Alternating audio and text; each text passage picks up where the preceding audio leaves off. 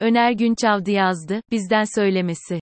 Ve TCMB faizleri bir 100 puan daha indirdi, hem de bugüne değin TL'de hiç görmediği oranlarda değer kaybının yaşandığı bir haftada, uzun zamandır kurlardaki artışın önüne bir türlü geçilememekte. Bu satırların yazıldığı saatlerde TL, dolar kuru 16 TL'yi geçmişti bile. TCMB'nin zaman zaman piyasalara müdahaleleri ve döviz satması pek sonuç vermiş değil. Kısa süreli düşüşlerin ardından, çok da zaman geçmeden yine eski seviyelerine gelmekte kurlar. Bu müdahalelerin ardında elimizde kalan yükselen kurlar ve kaybedilen rezervlerden başka bir şey değil. Kimse yaşadıklarımızın neden yaşandığını anlam verememekte. Sanki her şey göz göre göre yapılmakta. İktidarın ortaya koyduğu açıklamalar da kamuoyunu tatmin etmemekte. Yapılanlarda iktisadi mantık arayanlar için önceleri, Çin modelinin, gereği olarak ortaya konulan değer kayıpları, ardından, Türk modeli, denilerek savunulmaya girişildi. Amacın ihracata rekabet gücü kazandırmak olduğu savunuldu. Malum olduğu üzere döviz cinsinden maliyetleri, özellikle de emek maliyetlerini düşürmek için yapıldığı söylendi. Ama TCMB'nin faiz kararını açıkladığı gün, bu kez de asgari ücrete %50'ye varan zam yapılarak iş gücü maliyetlerinin artışı sağlandı. Tabi bununla birlikte amacı anlamak bakımından kafalar yine karıştı. Kurlardaki artış durmadı. Her şey çok kısa sürede gerçekleşiyor. Sadece kurlar değil, aynı zamanda bu artışları kamuoyuna açıklamak için kullanılan öyküler de hızla değişime uğruyor. Söylemlerdeki tutarsızlıklar belirsizliği ve güvensizliği daha da arttırıyor. Oysa yeni Maliye ve Ekonomi Bakanı Nureddin Nebati kamuoyundan kendilerine ve izledikleri politikalara güven duymalarını bekliyor. Sayın Cumhurbaşkanı da 6 ay dişimizi sıkmamızı istiyor, sorgulamadan, politikalarda bir mantık aramadan. Elbette siyasilerin bu istedikleri, düşünen kafaların yapabileceği bir şey değil. Her şeye rağmen insanlar düşünüyor yarın ne olacağını. Binbir güçlükle elde edilmiş varlıklarını yarının belirsizliklerine bırakmak istemiyorlar doğal olarak. Soruyor ve sorguluyorlar ister istemez, siyasiler bizleri nereye götürüyor diye. Şu ana kadar çok yazıldı, çizildi, neden Çin modeli olmaz diye. Ama ortada inanılmaz düzeyde artan kurlar var. Çin modelini tartışıyoruz ama bu düzeyde kur artışları ve belirsizliklerinin ekonomik etkilerinin neler olabileceğine çok fazla değinmiyoruz. Elbette bu yaşadıklarımız bir ilk değil. Farklı ülkelerde, farklı kurumsal çerçeveler içinde buna benzer durumlar daha önceleri de yaşandı. Ülkemizin iktisat tarihi ise bu konularda benzersiz örneklerle dolu. Bunlardan edindiğimiz tecrübeler ve ülkemizde gördüklerimiz ışığında, bugünkü gelişmelerin bizleri nelerle karşı karşıya bırakacağını öngörebilmemiz mümkün. Yaşadığımız bu kur artışlarının ekonomimizde doğuracağı belli başlı sorunları şu şekilde sıralayabiliriz. Kurlardaki aşırıya kaçan artışlar ekonomide ciddi manada belirsizliğe neden olmaktadır ve bu boyutta belirsizlik altında iktisadi karar almak imkansız hale gelmekte, iktidarın arzuladığı yatırımları yapmak ise imkansızlaşmaktadır. Yapılacak yatırım seçenekleri niteliği de sınırlanmaktadır. Yatırımla oluşturulacak üretim kapasitelerinin, bu nispi fiyatlarla iç talebe yönelik üretim yapabilme şansı ortadan kalkmıştır. Sadece yerel nitelikli girdileri kullanıp, bu üretim kapasitelerinin iç talebe yönelik üretim yapabilme şansı oluşturulabilmesi mümkündür. Ancak böyle bir yatırımın da bugünkü kurlarla beklenen karlılıkta olabilmesi mümkün değildir. Sonuç olarak böyle yüksek kurlarda sabit sermaye yatırımlarının yapılması da tehlikeye girmektedir. Türkiye ekonomisini ithalata olan bağımlılığı yüksektir.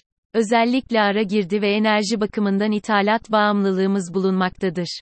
Dünyada Covid-19 salgını sonrasında emtia fiyatlarında ciddi manada artışlar vardır. Hatta ABD ve AB ülkelerinde bunun neticesinde üretici ve tüketici fiyatlarında artışlar yaşanmakta, makroiktisadi istikrarı tehdit eden bir durumda olmaktadır. Türkiye ise bu gelişmelerin doğrudan ve dolaylı etkilerine maruz kalmaktadır. Tıpkı 1970'lerde olduğu gibi. En son Fed Başkanı'nın açıklamalarından da anlıyoruz ki, bu durum bir süre daha dünya ekonomisinin gündeminde olacak, enflasyon ana gündem maddelerimizden biri haline gelecektir. Dünyada oluşan enflasyonist dinamikler ülkemizde maliyetler yoluyla enflasyona kaynaklık edecektir. Nokta. İthalat bağımlılığının yüksek olduğu bizim gibi ekonomilerde bu etkinin küçümsenmeyecek düzeylere erişmesi kaçınılmazdır. Kamu otoritesi tarafından kur artışlarının ihracatımızı arttırması beklenmektedir. Ancak bu artışların reel sektör dışında mali sektör üzerinde de etkileri olacaktır. Özellikle 450 milyar dolara yaklaşan bir borç miktarına sahip ülkede, kur artışı TL cinsinden ciddi maliyetler doğuracaktır. Şüphesiz 250 milyar dolara yaklaşan özel sektör borcu da sektörün mali istikrarını olumsuz yönde etki edecektir.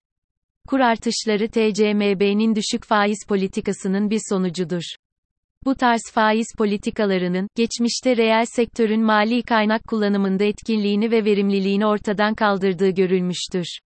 Çok daha somut şekilde ifade etmek istersek, düşük faizli kredileri alanlar bunu örneğin döviz alımında kullanabilir ya da mevcut borçlarının yapılandırılması için talep edebilirler. Her iki durumda etkin ve verimli olmayan kaynak kullanımına örnektir.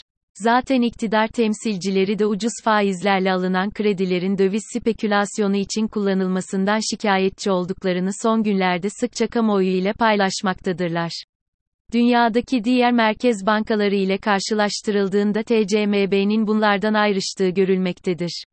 Rusya, İngiltere, Norveç, Polonya, Meksika, Avustralya, Filipinler ve Güney Afrika gibi ülkeler Fed'in son günlerdeki açıklamalarını benzer şekilde yorumlamış ve politika faizlerini arttırmışlardır. TCMB faizleri artarda düşürmesiyle bu ülkelerden ayrışmış ve Fed'in açıklamalarını farklı değerlendiren yegane ülke konumuna gelmiştir. Bu konuda TCMB'nin açıklamaları kamuoyunu ikna etmemektedir.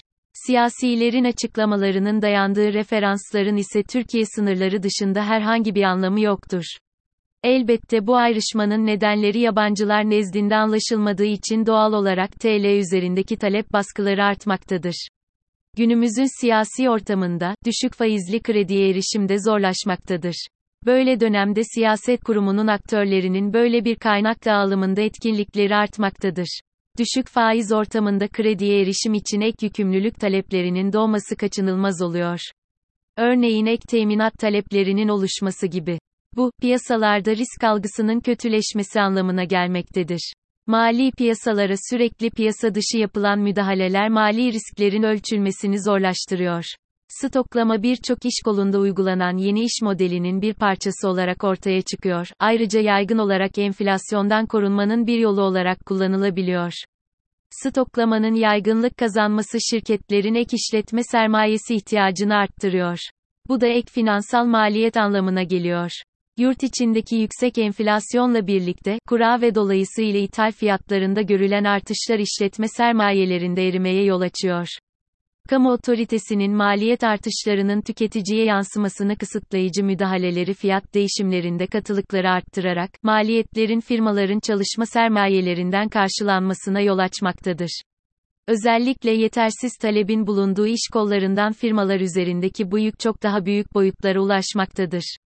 İçeride ciro yapamayan ama döviz olarak borçlu şirketler üretim kapasitelerini ne pahasına olursa olsun ihracata yönlendiriyorlar. Bunun için dışarıda acımasız bir fiyat rekabetine giriyorlar. Amaç döviz gelir akımı yaratıp döviz borçlarını ödeyebilmek. Bir yandan değersizleşen TL ve düşen ihracat fiyatları, diğer yandan artan ithal fiyatları dış ticaretten elde edilen net gelirlerin düşmesine yol açıyor. Sürekli artan kur işletmeler için bütçe yapabilme güçlüğü yaratmaktadır. Kur artışlarının sürekli hale gelmesi durumunda, en iyimser ihtimalle vadeli satışlarda vadeler kısalırken, uç noktalarda vadeli satışlar ortadan kalkmaktadır. İşletmeler satın alımlarında vadeli, satışlarında ise anında ödeme arayışına girmeleri bir iş pratiği haline gelir. Tüm bunlar ekonomideki işlem hacminin düşmesine, ekonomik büyümenin azalmasına yol açar. Bir yandan hane halklarının ve firmaların yol açtıkları stoklamalar, diğer yandan ihracatçının maruz kaldıkları mali stres nedeniyle ihracata yönelmeleri, içeride mal kıtlığına yol açmakta, bu da enflasyon üzerine olumsuz etki etmekte. Yetersiz işletme sermaye kobi tarzı işletmelerin işlem hacimlerinin düşmesine neden olmaktadır. Nokta. Ekonomide önemli bir yer teşkil eden bu işletmelerin azalan üretimleri ekonomik büyümeye olumsuz etki ederken, istihdamın azalmasına, işsizliğin artmasına neden olabilecektir. Bu da orta ve uzun dönem zarfında bizi düşük ve kapsayıcı olmayan bir büyüme sürecine sokacaktır.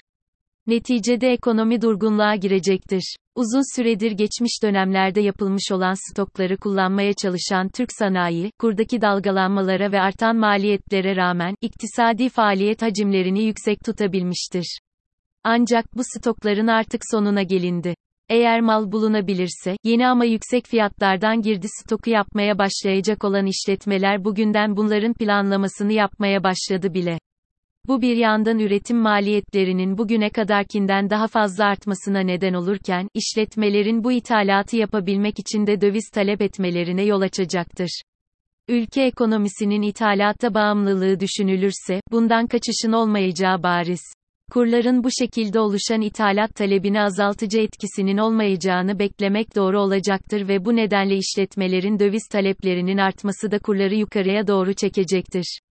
Bu durumun ekonominin yapısal bir sorunu olduğu göz ardı edilmemeli ve 19 yıl boyunca bunu ortadan kaldıracak herhangi bir girişimde bulunulmadığı da unutulmamalıdır. Küreselleşmeyi inkar etmeden, hatta onun bir parçası kalarak, dünya ekonomisindeki gelişmelerden kendimizi ne kadar uzak tutabiliriz bilmek zor. Ancak bunun çok uzun olmayacağı görülüyor. Hatta 6 aydan kısa olma ihtimali de güçlü bir ihtimal. Bu politikalardan kalıcı bir netice elde edilemeyeceğinin farkına varıldığında, alışılmış politikalara dönülmesi kaçınılmaz. Ancak o zaman da basit bir faiz artırımının da iktidara yetmeyeceği görülecektir. Ekonomide yaşanılan ve yaşanılması muhtemel gelişmeler, sonunda, ekonomi yönetiminde hakim olan bugünkü anlayışın değişmesini zaruri kılacaktır.